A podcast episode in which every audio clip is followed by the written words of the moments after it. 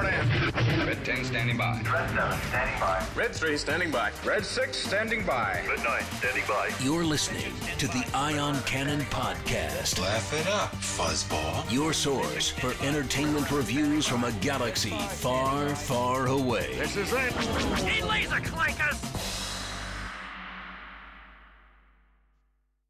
Welcome to the Ion Cannon Podcast. I'm one of your hosts, Stephen, and I'm joined by my friends and co-hosts, Tom and William.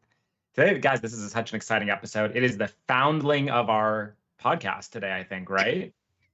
That, no. Like the, the first No. one. no, you no, pushed it. no. You tried. You tried, although it was short. wrong? I don't. Uh, this, this doesn't seem right. Oh. I don't see a problem here. No, I, I, I, I don't, I don't think so. You tried. Good shot, though. Okay. Well, it was worth a shot. Yeah. Well, okay, Tom, what are we reviewing today? If you want to be less funny and cool compared to my very clear and concise intro. I know. I'm, I'm a little bit boring, but tonight, today we are going to be reviewing chapter 20 of The Mandalorian titled The Foundling, directed by Carl Weathers and written by Jon Favreau and Dave Filoni. In this episode, Din Djarin returns to the hidden Mandalorian covert. But a lot more happened than just him returning to the covert. Yeah, I think this kind of episode, I feel like, continues the trend of trying to showcase Grogu's growth. I feel like, or, or I feel like they're really trying to show that he's he's getting older, right? There was actually something I completely missed until my wife actually pointed out to me uh, the next time we were uh, on our after our second viewing. Um, she mentioned that she knows like at the beginning of the last episode, Grogu is, you know, Mando and um, Bo Katan are both talking, and, you know, I think it was Bo Katan says this is the way. They're talking about going back to, or how, he hasn't taken his helmet off yet, or whatever. Mhm. Uh, she, you know, she says this is the way. He says this is the way, and then it kind of pans to Grogu, and it's like, "Uh, uh, uh, uh," and it's almost like he's trying to say this is the way, you know. Mhm.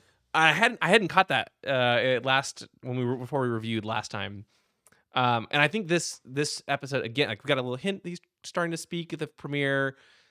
It sounded like he was trying to form words last week. This one he's actually like training now. So we're really trying to show more growth for Mhm. him in this in this episode. And it, as well as telling an, a neat Mandalorian story for all of our all of us Mando fans.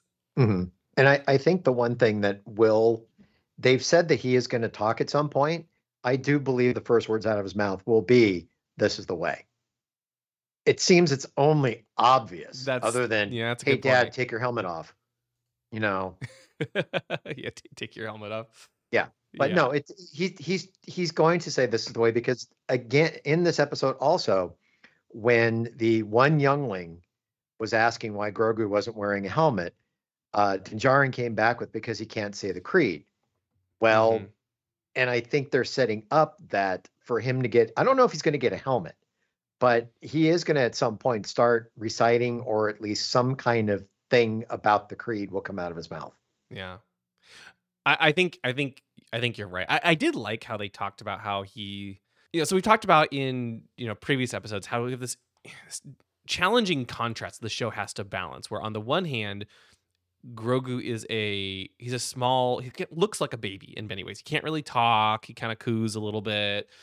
And yet he's 50 years old. And we know that, you know, we don't really know a whole lot about Yoda species. And so maybe they age more slowly maybe maybe they can you know think a, a lot more advanced than a you know a human baby for example even if they act you know in some ways like their their abilities are are are more equivalent to a, a human baby. There's a lot we don't know and they have to straddle that balance but it seems like they're trying to explain that a bit more in this episode and and and show that no even if grogu can't form words yet and as as a result can't like speak the creed and where therefore need a helmet he he does know what's going on and he has is fairly capable uh, as we see in the training. I don't know S- stephen thoughts there i know that that's one thing you've been particularly uh, uh yeah, I just frustrated I, by I don't want to go too deep down this because I feel like I've done this like the last three episodes basically.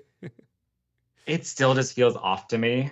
um like I'm watching like a puppet do acrobatics and I it's just Mhm. missing and I guess I, I'm describing original Yoda in episode five as well. Um I don't know. I just I struggle with it still. Like he does kind of seem to understand it, but he uh, seems to understand things in the way, like I said, William, that like kind of like a baby does. He doesn't. I don't get the sense that he has a full uh understanding of events or the world around him, which makes it hard to believe when he like you know does a flip over a kid and then shoots him three times. Um, which by the way seems to like violate the rules of the whole event or whatever. But I was I was wondering about that. yeah, it's But, like yeah, I- you got to say the placement of those three shots were perfect, though.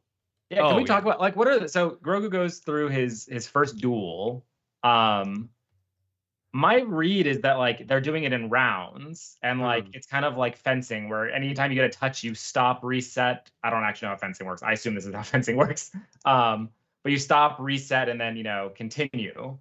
Um and instead we just see Grogu like do his flip and then fire all three shots and like maybe it's meant to be that what's the kid? It's Ragnar I think, right? Mhm. Yeah. like maybe Ragnar was just being arrogant and like was stopping after each shot, but I do not understand the rules of these challenges, and Okay, I well- call something something seems weird. Okay, well, remember, uh, Din Djarin did warn him. It's like maybe this maybe this lesson is for you because the kid sat there like all cocky, going blah blah blah blah blah, why blah blah blah, and Din Djarin said, well, maybe maybe you need to learn 100%. lesson. Yeah. So, but let's look at the rules of the game and the duel, Tom. Okay, so but the but two if- square off. The Okay. judge tells them to go. The True. kid shoots Grogu once, and then they stop, and the judge Right. calls a point. Yeah, they right. reset. They do it again. Kid get shoots Grogu once. Judge stops it, calls a point. Third round, Grogu flips over the kid, shoots him three times, and then he's just one. Well, yeah, because well, okay, but but I'm going to defend Grogu in this case. The rapid succession that he ha- he fired those shots. I mean, who's to say the kid couldn't have done the the exact same well, but, thing? but Ragnar, I mean, Ragnar should should have and could have and he should would have have. beat Grogu. Yeah. Oh, yeah. I don't disagree Oh, with yeah, Stephen. yeah, and, I- and no, but I, I, like, I, he seems to be operating under a rule where the judge like calls the point after each shot, and it's Right. a competition that Right. way. right. yeah. Because You like know, the it's just kid a clearly didn't think much of disbelief. Grogu. I don't believe he would have like shot only once to prove a point. Like he would have shot three times and walked off. Like Right. that was very clearly Mm. the the mentality. No, I, So I think just you're right. So it's like whoever strikes first, then you call the point, and then you start over, you reset, Right. And you do you go again. And yeah, he definitely seemed Exactly. to So my point here is violate those rules. he cheated. Grogu violated the rules of the game and should be Right. disqualified. and I don't understand why the judges didn't call it. I'm just saying the judges, I think they were a little biased. Okay. Yeah. Okay, and I I gotta mean- say, I gotta say, you have a you have a point because we did see two Mandos fighting earlier with vibro blades, and they did get to a point to where one of them did best the other, and the judge said, and then reset. So well, you've got a exactly, point. exactly. Yes. Yeah. Um, and so, you know, as the judge, I'm gonna say Stephen has the point here. No, um, the uh, Thank you, thank you. Uh, the okay. Next round. Let's go. Let's go. Let's go. uh, no, but I think Okay, I got you. in an ideal, and I know it would have made the episode a little bit longer, but it would have been fun to see him. You know, like he. This is the first time he's ever fired darts, and it was it was adorable to see him like put the giant, you know, uh, uh, you know, gauntlet on him and everything. It was, it was cute. Can, Um, can you can you just see that now at Galaxy's Edge, where you're going to see a Grogu doll somewhere, and he's going to have that little dart thing on his wrist. right and they're basically playing paintball right it's Yes, it's it's yeah. great it, it's great the what i would have loved though to see uh, it, instead of just being like oh look he, he's never done this before he gets shot twice and he instantly gets the hang of it and boom you know he's he's able to go um he, and he does it like three times in one shot it would have been really interesting to see him like struggle a bit more and maybe yes he has the force and everything but maybe he has you know the he he gets hit twice, right? And then he, he kind of gets that point, and then maybe he barely misses, right? He's able to dodge it at the last second. You know, uh, he gets a point. Like Ragnar almost gets a point, and then he got struggles and gets two. You know, seeing him go through all three rounds to kind of come back uh, instead of just winning so easily, I feel like would have added a lot more to the scene ultimately than just having Yeah. him win so easily, right? It's like I think. Yeah. Sorry, I was gonna say the other thing I think I would add, William, like this. you're crystallizing something for me, which I think is part of my issue with like the believability of Grogu. Um, like there's the scene, you know, later on where the armor, you know, calls him to walk into the cave with her.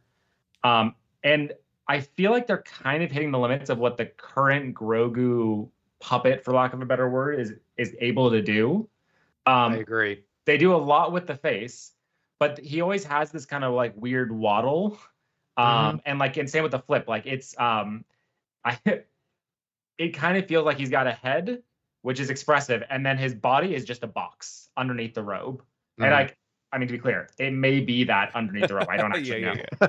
But it you're losing a little bit of the I'm gonna say humanity at the the the, the Yoda itty. I don't what what whatever the right word is, but like I think it's kind of undercutting what the message they're trying to sell when he is always in the crib because you know that looks better, or when you don't, like it's just like, oh, this I know what you're trying to do, but it does I'm not getting that lively, you know, type of feeling that you want to see. Yeah, that- that's a, that's an interesting point. I think I like. I don't the walk. The walk doesn't. You you you do make a point. He can't move around as much. His walk does not bother me quite as much, just because it's more adorable than anything else. But the jumping, as neat as it as it as it is, and it's very much like Yoda in Mhm. Attack of the Clones. I love that amazing scene. Right. It, it in this show, it felt more like he just jumped over Ragnar's head and then went right back to the starting point and then fire. Like it seemed a little cheesy, I guess, and the way it was done more than like him jumping around a couple times, maybe getting a different angle, or he just went, I'm gonna go to one side, I'm gonna go right back to the other side, and then I'm gonna shoot you again. And that it just felt a little a little off. Yeah, I think this is just an issue with the episode as a whole. Like there's it had a couple of moments where the cutting felt off, uh, like the editing did. And I think this was one of them. yeah. Yeah, and I I can see your point. It would have been better to have him jump once, jump back, do the first shot. Then, if you wanted to do it in quick succession and win the game instead of having it called, he could have jumped somewhere else, done another shot, another some another spot, another shot, instead of all three shots from one spot. Yeah. Exactly. Exactly. But you know, that said, I still I still enjoyed the sequence. While yes, there are some flaws, and I think I maybe a little more um I, I like some of the I like I, I tend to like Grogu quite a bit, and so I think I'm maybe more forgiving of certain things like that. Um but I like how they're starting to show him grow up a little more. They're starting to show him you know, learn how to train, or he stays behind and talks with the armor. We'll talk about more about that in just a minute. Um, and even they even hint, you know, they, I mean, they explain why he's not wearing a helmet. Which, when you think about it, is odd, right? He's the only person in this entire covert who's not wearing a helmet right now. And their explanation is, well, if you can't talk, you're too young, then you can't wear a helmet. Which was also I liked I liked Mando's burn there um, with Ragnar, but I suspect, and I don't want to I don't I want to know what you guys think. I suspect he will be he will wear a helmet at least just for one episode by the end of the season. He'll probably talk and and and wear a helmet. Maybe the helmet comes in I- by the end of season two, but. I I do think he will wear a helmet eventually, even if it's just for one I- episode. Because I don't think they could do it forever. I don't think they would want. I to. don't I disagree because this is episode four of the season, right? Of Yeah. four mm-hmm. of eight. I suspect our finale will be his first words. Yep, I agree with that. Not and the Yeah, helmet will be next. I agree. That, that I think sense. we're yeah. a little too close to get the full helmet. I could see that. Yeah, I think either way, and- when he gets the helmet, I think it'll only be for like one episode because they they don't want to keep put a helmet on his adorable face. Uh, and so it'll probably be that one episode where you get the cute shot of him wearing a Mandalorian helmet, and then maybe that episode after that they realize, oh, we don't need to wear these helmets. It's a silly rule, and it or something. Mhm. I don't know. Well, I we'll see. I, Yeah. My well, I mean, this gets into a lot of the stuff with Bo Katan as well, which I'm gonna leave aside for a moment. I Mm-hmm. we'll see some changes on the Mandalorian side. Well, I Um, think I think we I- have to, especially when it comes to Bo-Katan. Yeah. Yeah. Um, my expectation at this point is uh, I wonder if we're gonna get either a time skip of some kind or some other kind of like Grogu go grows Gro, God, Grogu goes through uh like puberty or whatever the Mhm. equivalent is for Yoda Mhm. species, and we get either a different different puppet of some kind or I, I feel like we're headed that direction. at I do too, and I, it is yeah, da- I it is agree. it's challenging for Disney because I'm sure on the one hand they don't want to grow Yep. up Grogu because everyone loves him, Mhm. but on the other hand, I think they're making very clear strides toward that. Now, again, he's already 50 years old. He's still a baby, so unless he has some sort of very quick growth, I don't even think a time jump of you know 50 years would really age Well, I- him that much. Yeah, and then on top I of don't that, think it you're gonna have to to be- grow everybody else around him.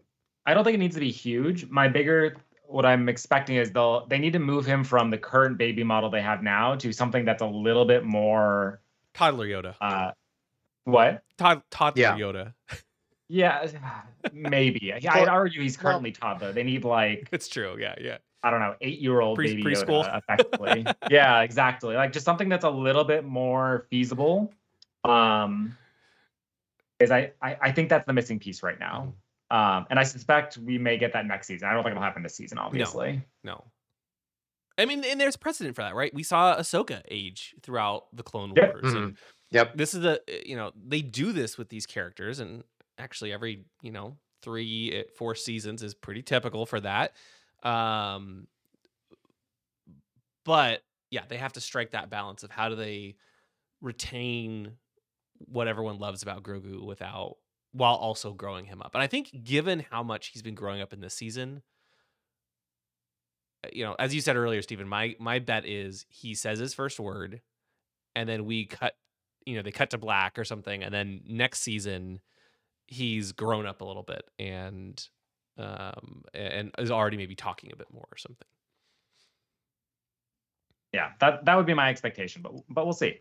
Yeah. Um, how did you guys feel about Grogu getting his first piece of armor and his story time with the armorer?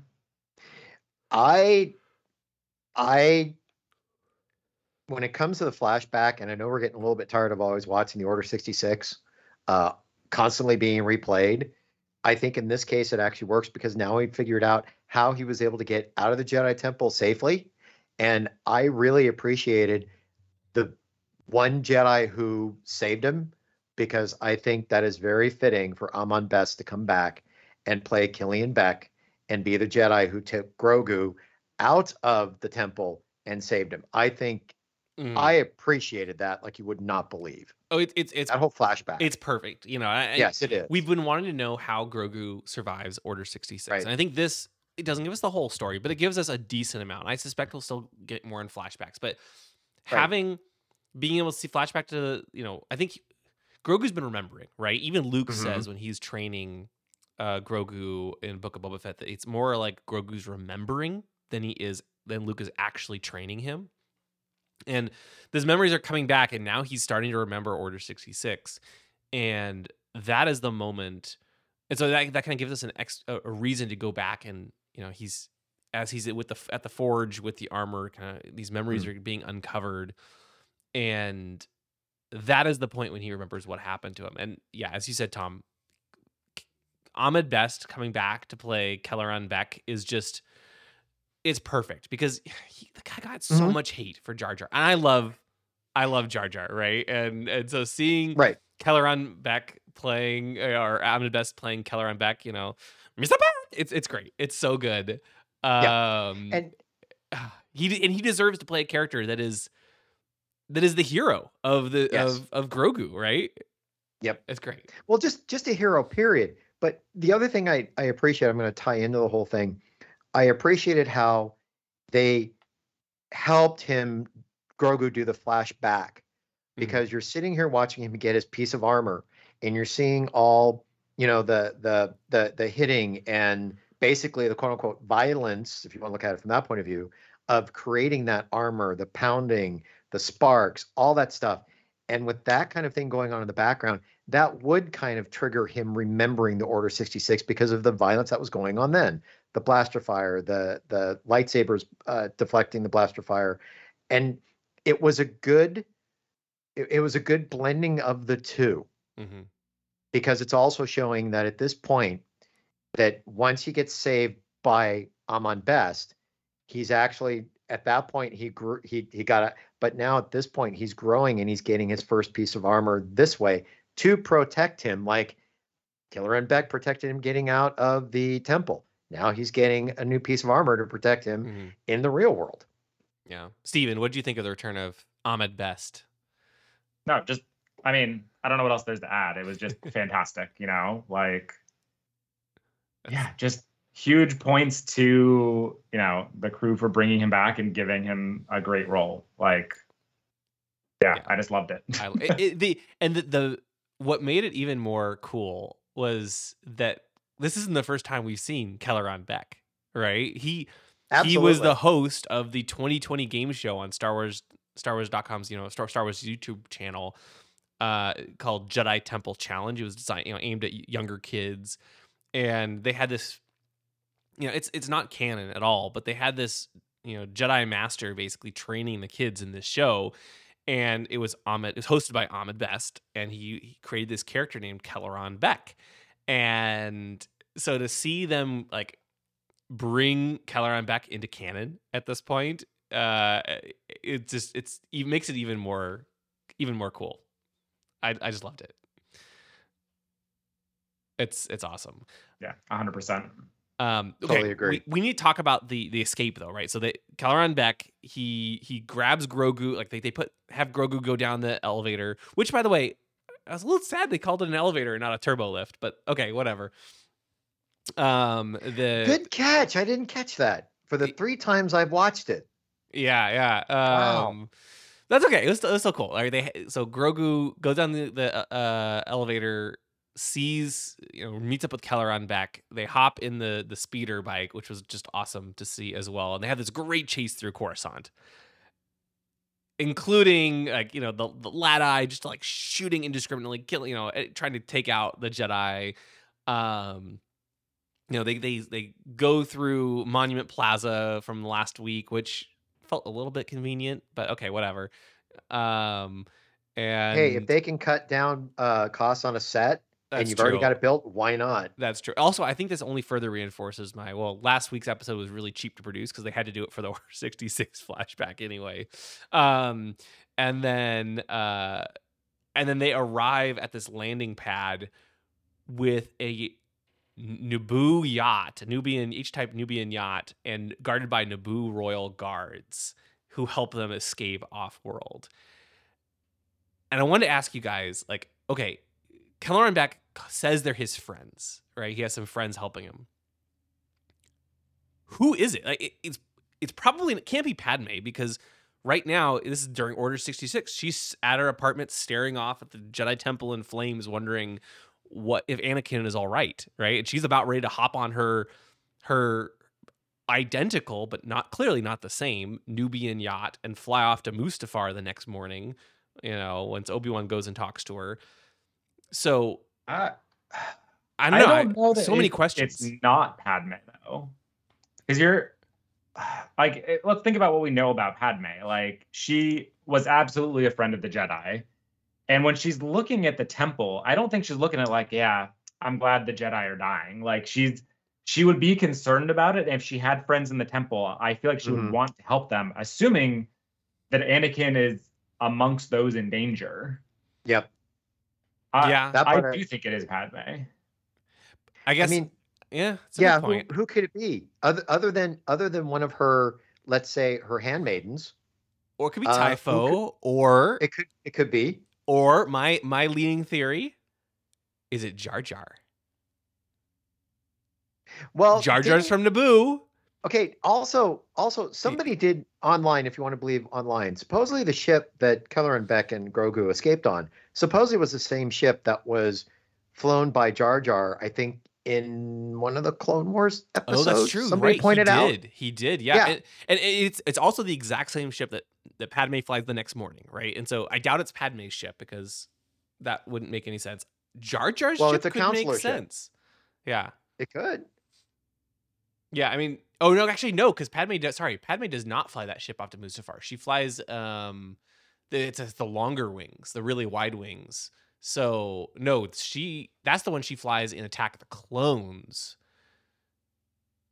So yeah, or, that or a similar model. or some, or exactly yeah, the the type of ship. So I don't think it's necessarily the exact same one, but actually, no, because she lands it on Geonosis, it's probably gone. But yeah, actually, I could see that you're right. Jar Jar does fly that ship in the Clone Wars. It's I think it's Jar Jar. Can you imagine if next week the episode kicks off, we get another flashback with Grogu, and it's you know you see Grogu coming up to the cockpit, and just Jar Jar turns and is like, "We said gonna get you to safety." Hello, brothers. But We I said tell the- you we said honestly, the safety. but but it's only fitting. I mean, I it would- really is. I love it, it that they're really tying would. in all It of would be Ahmed's perfect. characters. It's great. I love it. It, it is it is so perfect. Oh, it's it's amazing. And yeah, it's really cool. I, I I yeah, you're right. I think it just cements the Jar Jar theory there. If it's because that would make sense. He did fly that same ship. Ah, it's so good. It's so good. And I, do you Mhm. think we'll see more of what happens? I, I doubt we see any more this season. I I agree. It's not it's not so much that I'm getting tired of seeing the Order 66 constantly being replayed from different angles, but it may get to a point to where how much more of this can you tell without people getting fatigued? Yeah. But I mean, I so I think there's definitely an interest. I think they will continue to show it over time. But you're right. I think it's that's it for the season. I feel like it's going to be a very slow burn where we get a little bit more of Grogu's escape story every season as it goes on. Maybe he remembers more because eventually we to find out. We to, they, I'm assuming they will eventually tell us how he ended up in the Empire's hands. Right? Like why? Why was he in the possession? Or you know why did why did the Empire want him hmm so? How did they bad? find out about him? How did they find out about him? Yeah. Why was he in, you know, why did the Empire send a bunch of bounty hunters after him, right? And how did he get to that spot? I think they will tell us over time, but it'll be a slow series of of flashbacks. So we'll see. But anyway, it, it's cool that, you know, I, I love the whole sequence. And I, as you said, Tom, it's it's great to see him get a, a another piece of armor uh, again with the the mudhorn sigil like his like his like his dad um and i don't know the it's it's cool right you know uh, i i thought at first he was gonna be they were making him a helmet but it's just a a rondel. It seems out of everything we've seen the armor make, it's always been one of the the, the shoulder pads because she did it again for Bo Katan. Mhm. She's done it for the Mandalorian. It's interesting how he gets the roundel on his chest. He, I, but then again, it makes sense. He's too small to have that thing on his shoulder. So, I guess for him that makes sense. But the thing I find fascinating, though, when she put it on his chest, did you guys also catch the sound effect of it like activating? no i didn't I not didn't get to the sound effect but you definitely hear a lot of like there's a lot of circuitry on the back of it, which I Yep. frankly don't understand. But I don't understand it either. Yeah. which which also goes against what she told Bo Katan when Bo Katan was getting her shoulder paddled in and put back on. The armor said, "We don't."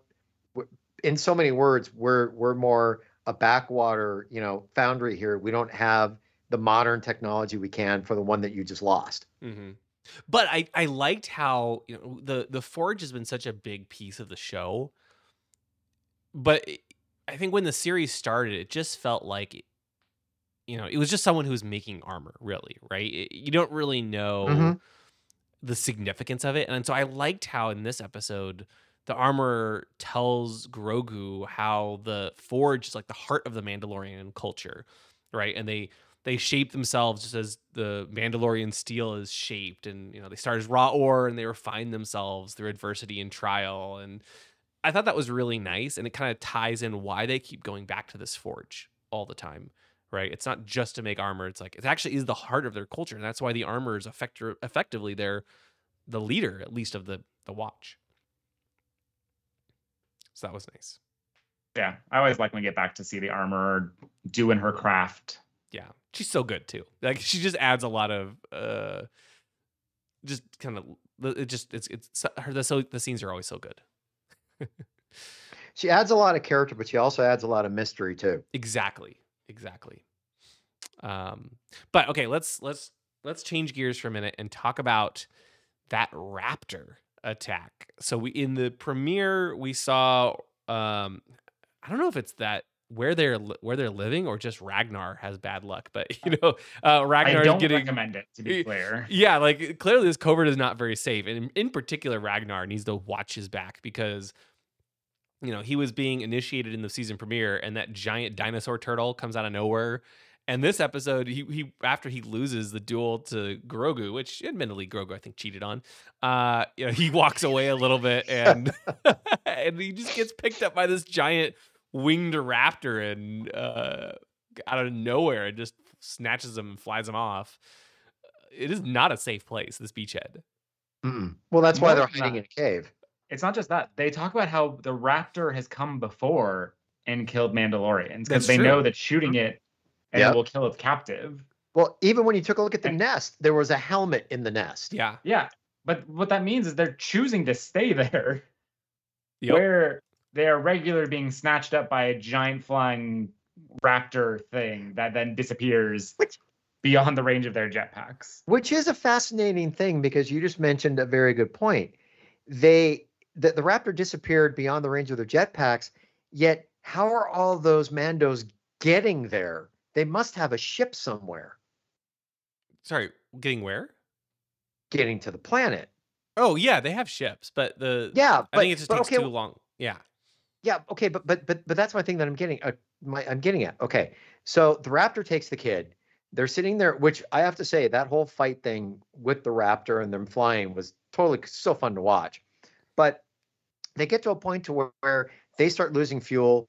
They end up like one after another falling out of the sky. And and Paz Vizsla turns to to Din Djarin and says, "Always they end up past our range, and he knows that we run out of fuel at this point." And screaming above is Bo-Katan and her ship, following you know the, The, the only one smart which- enough to get in the ship. Right, and and that's my point.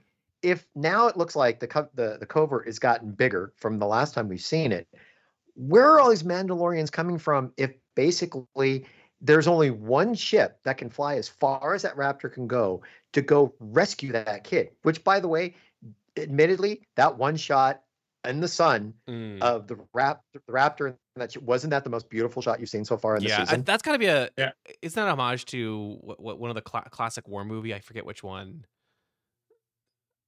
But yeah, I'm pretty Apocalypse sure. It's, Now? Yes, that's it. That's the one. Yeah, that's yeah, the yeah, one. Yeah. Okay. Yeah. Good job, Tom. Thank you. Um, but yeah, they Thank you. continue to just do an amazing job with the all of the ships. And I every time we see, um, I'm looking at what you call Bo Katan ship. I feel like it has a name. no, the Gauntlet. like, thank you. Like every time we Gauntlet see it, fighter. just yeah. A plus. Love it. Yeah. I also like how they actually deal with the limitations of the jetpacks, right? You you can't fly that far with you know, they, they they're great in short distances, but uh, ultimately Mhm. you will run out of fuel. And it's kind of cool to to see that as well. I liked it. I think I appreciated they finally explained that because every time you've seen a Mando flying, you've never seen them really run out of fuel. Yeah, exactly. So, you know, Bo-Katan, she she puts together a hunting party to go after go after Ragnar and the and the raptor. And um then and this is the it was a little bit of an odd choice. Like they they end up flying the next I don't know, later in the day, I guess. Um landing really far away, hiking quite a ways, which I guess the you know, noise of the ship would scare the raptor. Uh, and then it's dark, so they just decide to make camp. And they're like, ah, Ragnar, he's I'm sure he's fine, you know. like we're just gonna wait till the morning. I- It's really not clear what happens to Ragnar as well. Like even when they finally get up there, like I'm trying to remember wh- Oh, where does Ragnar show up? he was like, did he in go out of he was Wait, wait, in the you know- raptor. The the Yes. raptor coughed him up like a bird, you know, feeding Yes, its she its re- younglings. and he was and he was still alive. yeah. She regurgitated him. He's sitting there by his leg yelling, "Help me!" Yeah, and she like Yeah, tried to I, yeah. yeah. I I have many questions. yeah. I, it's lucky he survived, but it, it was it was a cool it was a cool sequence for sure. Um, and also the just the shot of them climbing up that the cliff, you know, uh, with their lar- extended lariats and just kind of basically rock climbing all the way up. It was it was cool, you know. I yeah, I appreciated one of the Mandos when he put the lariat up there. It hit the rock, and he did that jump from one side to the other. There was a point in which I'm like, okay, one of these guys is going to have to fall. One of these guys is going to have to activate their jetpack so they don't die. and I I thought it was going to be action sooner than what actually happened. That that's what I I- was expecting. You know what? The thing I was most impressed by, and I, it's exactly what you're talking about, Tom. Like, so the crew like gets there. We we've got our our people that are going to be involved, you know, in the rescue of Ragnar. I'm like, okay, we've got uh, Paz Vizsla, awesome. We've got uh, Bo-Katan, great. We've got uh, Din Djarin, great. And oh, we have three randoms. I th- I think I know what's happening to them. Uh, and I don't think they died, right? Like they, not that I recall, at least. I think they lived. Yeah, they survived. Yeah, I don't I don't think anybody died. Like that's that's impressive. Good Yeah. job, like red shirts, effectively, right? Like, right. um, but before we get into the final battle, I, I think one of the things I really appreciate as well is the in the campfire scene when they're all passing out dinner, the rations, Mhm. And I love the shot of a them recognizing Bo-Katan as the the the war party leader, um, and I really really appreciated her look around as everyone goes off and that moment of where you know she's she hasn't quite drank the Kool Aid so to speak on Yep. the cult. Um, I think she's recognizing the strengths of the culture they built, but I hmm you just know that like why I feel like we should be talking about like stories of our Mhm. ancestors and battles here, not going off to eat in the dark. She you could tell she felt uncomfortable and alone. She was Mhm. look in my opinion, she was looking for that camaraderie you would get around a campfire like Yep. that with people that you are supposed to be going into battle with, basically sharing stories. Yeah. and then to sit there and watch them all go off in this quote unquote hiding places, you could tell she was uncomfortable. Yeah. Oh yeah. And you know, and you think in so many cultures, most around almost the whole world, right? Sharing a meal is such an important time to be together and you know get to know each other and all that kind of stuff. And these Mandalorians, at least this cult, does not. And it's so fascinating. And I, yeah, I love the how she looked around as if a. I interpret that look as both, you know, like feeling alone, but also uh, a, look of like, hey, is everyone gone yet? Can, is it safe? Like she, even though she doesn't believe in the, you know, the extreme of the, of you know the Watch's creed, she's still trying to follow along and do the right thing in this case. And so she does wait until everyone leaves to take off her helmet.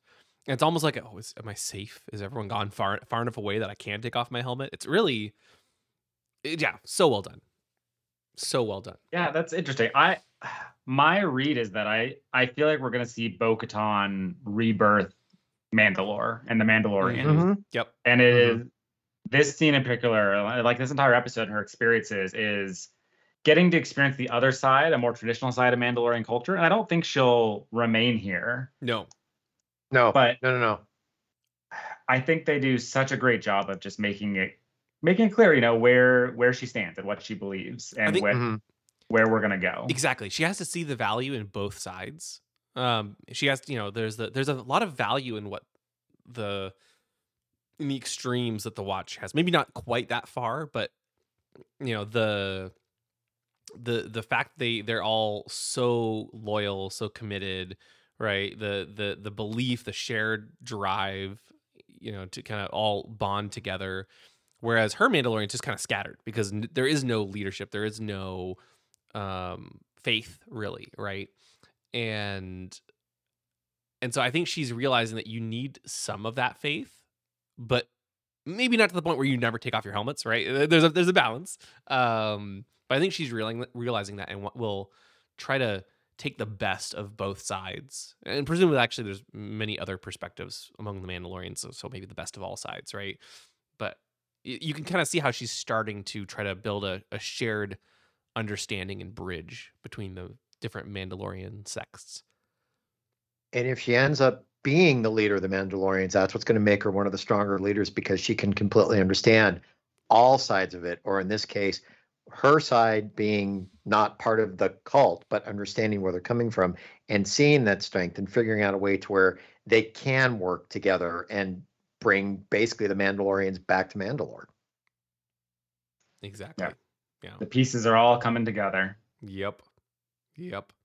Um, also, I, I have to, as a side note, the the setting was just beautiful of of the episode. It really, it honestly looks a lot like Sedona, Arizona, maybe. Um, but it just gorgeous scenery. I, I think it was really really pretty. Some of the effects I, were a little off, like when uh Paz lands both times, it just looks a little little fake. Um, I think Andor maybe did a better job in the effects department, but the show still looks beautiful. It's it's it's Yeah. really great. And that that that fight sequence with the with the raptor. Oh man. That that was another one where you're watching this, just going, okay, again, you're thinking one of them is gonna not all the Mandalorians are gonna make it, and you're watching this, and yes, l- every once in a while it was kind of hard to follow because there was like I think too many quick cuts Mhm. going on. Yep. But I thought the ending of that fight was great. Yeah, I thought Ragnar lost his helmet for a minute. Then the second time I watched, it, I realized, oh no, it was Bo's Pauldron. Um, but it was it was pretty cool, you know. And of course, to see the raptor eaten up by that dinosaur turtle, there's always a bigger fish.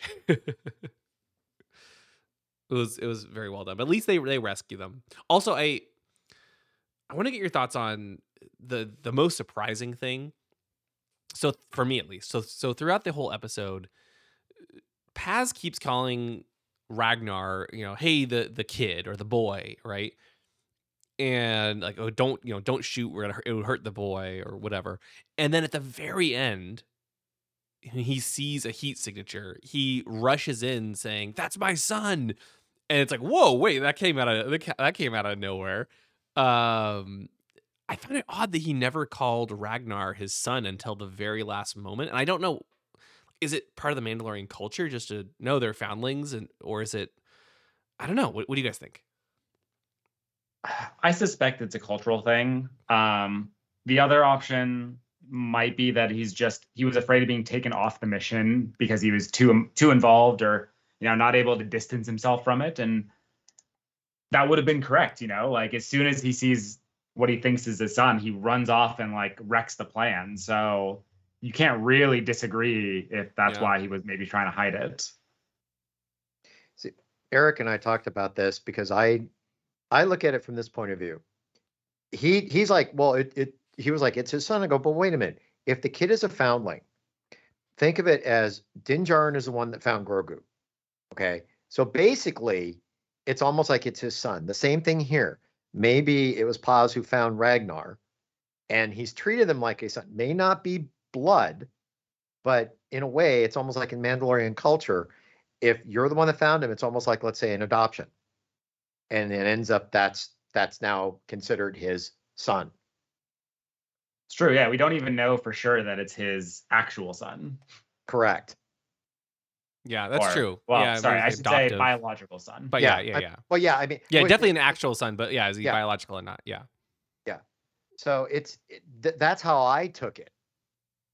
You know, so I don't know. Yeah. I don't know. Yeah, it's interesting. But regardless, um they they get back to the um they get back to the base, the covert and uh they apparently they they captured the the little um the the raptor chicks and I have to imagine those Mandalorians are gonna be flying them at some point, right? Like the ol- the Yeah, old they- Mandalorians in, in Kotor, right? Weren't they flying Absolutely. creatures?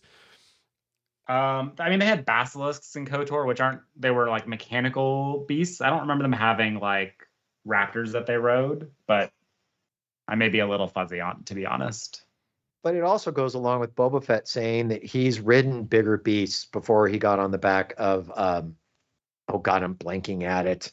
Um, you know, so it, it goes along with the culture of the Mandalorians. If they can actually conquer a beast, then it works that they're gonna end up raising these raptors and flying them. Yeah, Yeah, I, I- can see it. I hope that's what they're gonna do. There is a small possibility what they were actually trying to do is just showcase that you know the Mandalorians are accept all kinds. They see orphans and they adopt them into the culture. Um, I hope we see them ride them because obviously that would be cool. Um, maybe better than we saw in Book of Boba Fett, ideally, but I don't know. I guess I guess we'll see. Yeah. Yeah, I think I, I think it's a matter of time, personally. it just seems like something that, you know, they'd want to highlight you know, Mandalorians are riding the big creature. Also, like in not just in KOTOR, but like in um the holiday special uh you know cartoon sequence right where boba fett's introduced he's riding a big creature i, I think it's just it's a matter of time it's a matter of time Yeah. uh, Absolutely. but ultimately this this whole ordeal really serves to bring din and bo closer to the rest of the mandalorians right? I, I think we've seen really for the last two seasons paz vizsla doesn't really like din Djarin he never has right? They they duel in those the the two mandalorian episodes in book of boba fett. Um it's a there's definitely a, a many instances of them butting heads. And and also with bo katan right? He clearly doesn't like bo katan when she arrives either. And in this episode i think they actually reconcile. It looked like it at least. You know he, he was so appreciative of them saving his son. That's nice to see. And then of course sorry go ahead tom. No, I was going to say I, I I completely agree. You know, and that I I agree. So continue. And then of course, um, we get the the fascinating scene at the very end of the episode where the armorer makes Bo-Katan a new pauldron with a mythosaur on it. She requests the mythosaur, and I want to get your take on this. Bo actually tells the armorer about the mythosaur, and I don't think she believed her. Like, I, No. what's, what's your okay, take on 100% this? No, What's your take No. on this? Okay, Stephen, you go first. No, the armor doesn't believe it, and it's I coming from such like a spiritual place. I think she just it's like uh I don't even have an equivalent, but like there's no like she cannot she knows for a fact that the mythosaurs are gone. It's not possible in her mind that there is one that remains. So why like how would that how would it be here? That's just it doesn't make sense. And I I think that's why she reacts as she does, but like it's just it's so far beyond the realm of possibility, it doesn't even occur to her. And I was to say, didn't I mention? I think a couple episodes back. I think that was the mentality I saw in in the armor at that point. That it is a myth. They do not exist. I don't believe it. It's a children's story, and children's stories basically, you know, for her, in some children's stories, there is that little ring of truth. Mhm. But in this case, when it comes to the mythosaur, no, it, it's a myth. I mean, just just you you were dreaming. You you're you're bringing Din Djarin up from the depths, and it could have been the bends at that certain point before you got up to the the water. Mhm. It could have been anything like that. You never saw what you saw. So I agree. I I think she basically, in in, in so many words, is inter- internally laughing it off, saying this girl's crazy. that was my original interpretation too but now i go back and forth right? Because on the one hand i th- i definitely think she didn't believe her initially right? She's she, she says she sees she says she says she saw the mythosaur and she's been like yeah if you choose to walk the way of the mandalore you will see many things. And bo-katan's like no but it was real. And and then she says this is the way. And i'm like hmm. Either she just doesn't believe her and is brushing her off right? Uh, or does she know that the mythosaur is there and was like testing her at first? I don't know. I, I I'm leaning towards she doesn't believe. It's it was just such a fascinating, interesting response to to that. Both the fact that Bo-Katan told anyone in general that's shocking to me. Mhm. I thought she was going to keep it a secret. She doesn't even tell Din, and now she's telling this random armor. At least she has a she, she trusts Din, whereas this armorer is the leader of this cult she hates. Right? It's so interesting. I'm I for one cannot wait to see where they go next week. Yeah, I'm I continue to be impressed with how far they move the story forward here. Mhm. Like I don't know. Um, season one and two of Mandalorian both struggled with this, like, ah, we're going on side quest the entire time, and they that is, other than last episode, which I'd argue is more world building than side questing. Yeah. Um, Mhm. Right. they just they've done a great job of like moving things forward, and I really really appreciate it. Yeah. Mhm. I mean, I think this. I feel like the season could have a little bit more of a sense of a little bit more of a sense of urgency or like a where a destination, right? We don't really know. Like in previous seasons, okay, the goal is to get Grogu back to you know, like first he was to complete his mission, right? and Return Grogu in. And then it's like, okay, we gotta save him. And the next season was like, okay, we need to go find. Uh, we need to find his his people, probably the Jedi. This season, I don't really know what the objective is next and I would l- I wish we had a little bit more of a sense of that. Mhm. But you know why that is, right? Because I would argue season two is pretty clear that Grogu was not intended to be in season three. And I think the goal of this season was the rediscovery of Mandalore, both the planet and the people and the culture, Mhm. and this unification between Din and um, Bo Katan. Mm-hmm.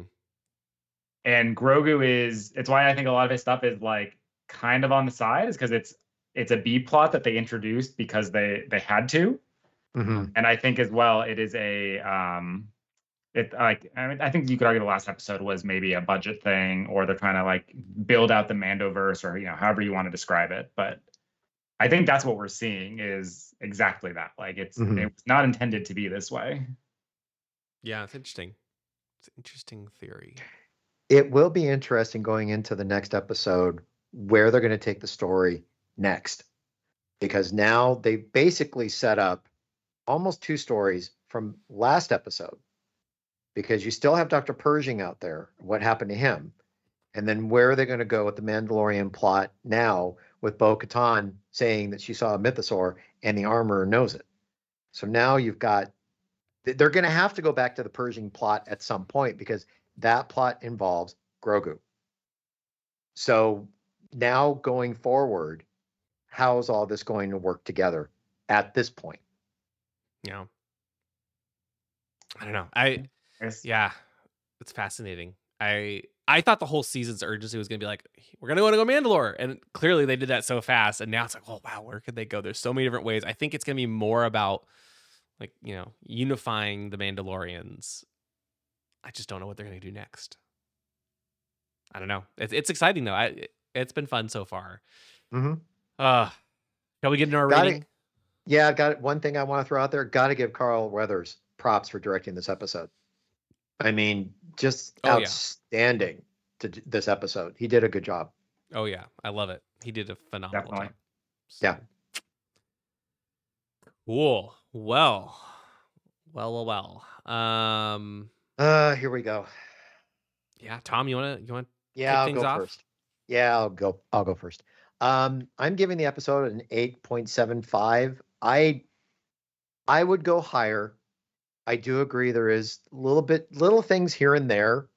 Um, but that like I, the, the one thing that kind of got me was when they were actually fighting the raptor toward the end, and it was just sometimes a little bit too quick of the cutting.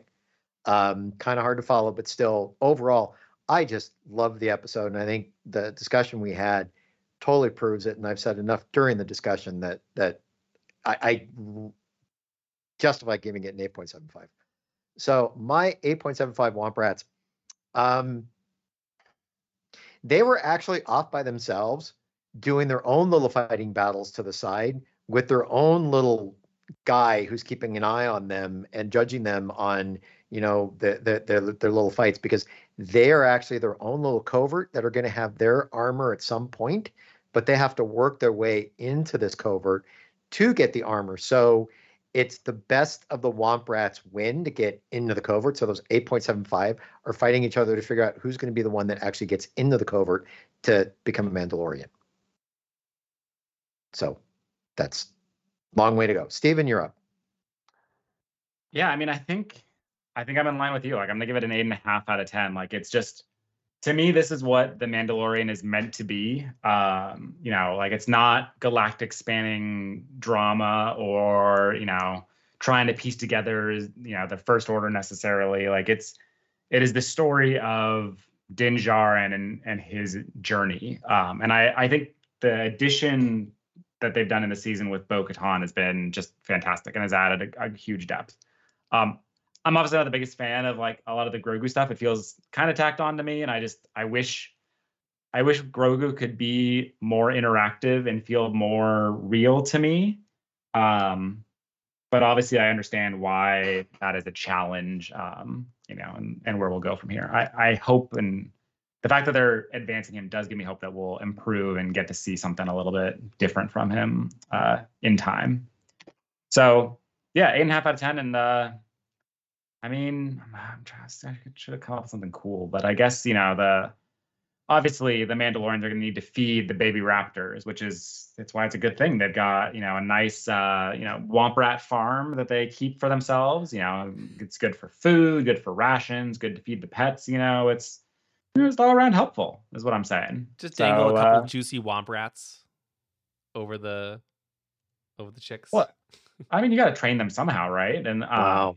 You know, I it's probably gonna happen off screen, but I look forward to the scene where Din Djarin has to, you know, swallow the womp rat and then like regurgitate it for the babies. But oh, yeah, that I suspect they'll leave that off screen just for okay, just for, but it's going to have to be because he's going to have to remove his helmet to do well, that. y- exactly. Yeah.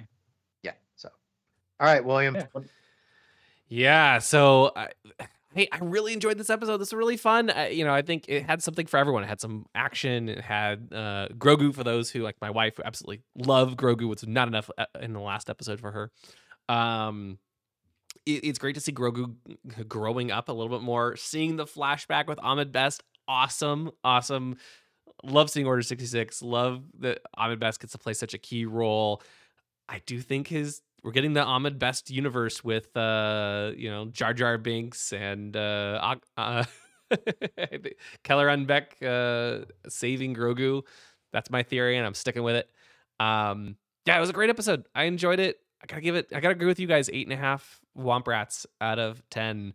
Um, and you know these eight and a half Womp Rats, they're uh, they're actually they're the ones who uh, they they they when the Order sixty six started, Kelleran Beck reached out to his eight and a half Womp Rats to send word to Jar Jar, and they're the ones who helped ensure that that ship was ready and waiting for them while he went and rescued Grogu. So you know, the Womp Rats are the saviors of the the story, as well. As, as they should be. Exactly, exactly. Absolutely.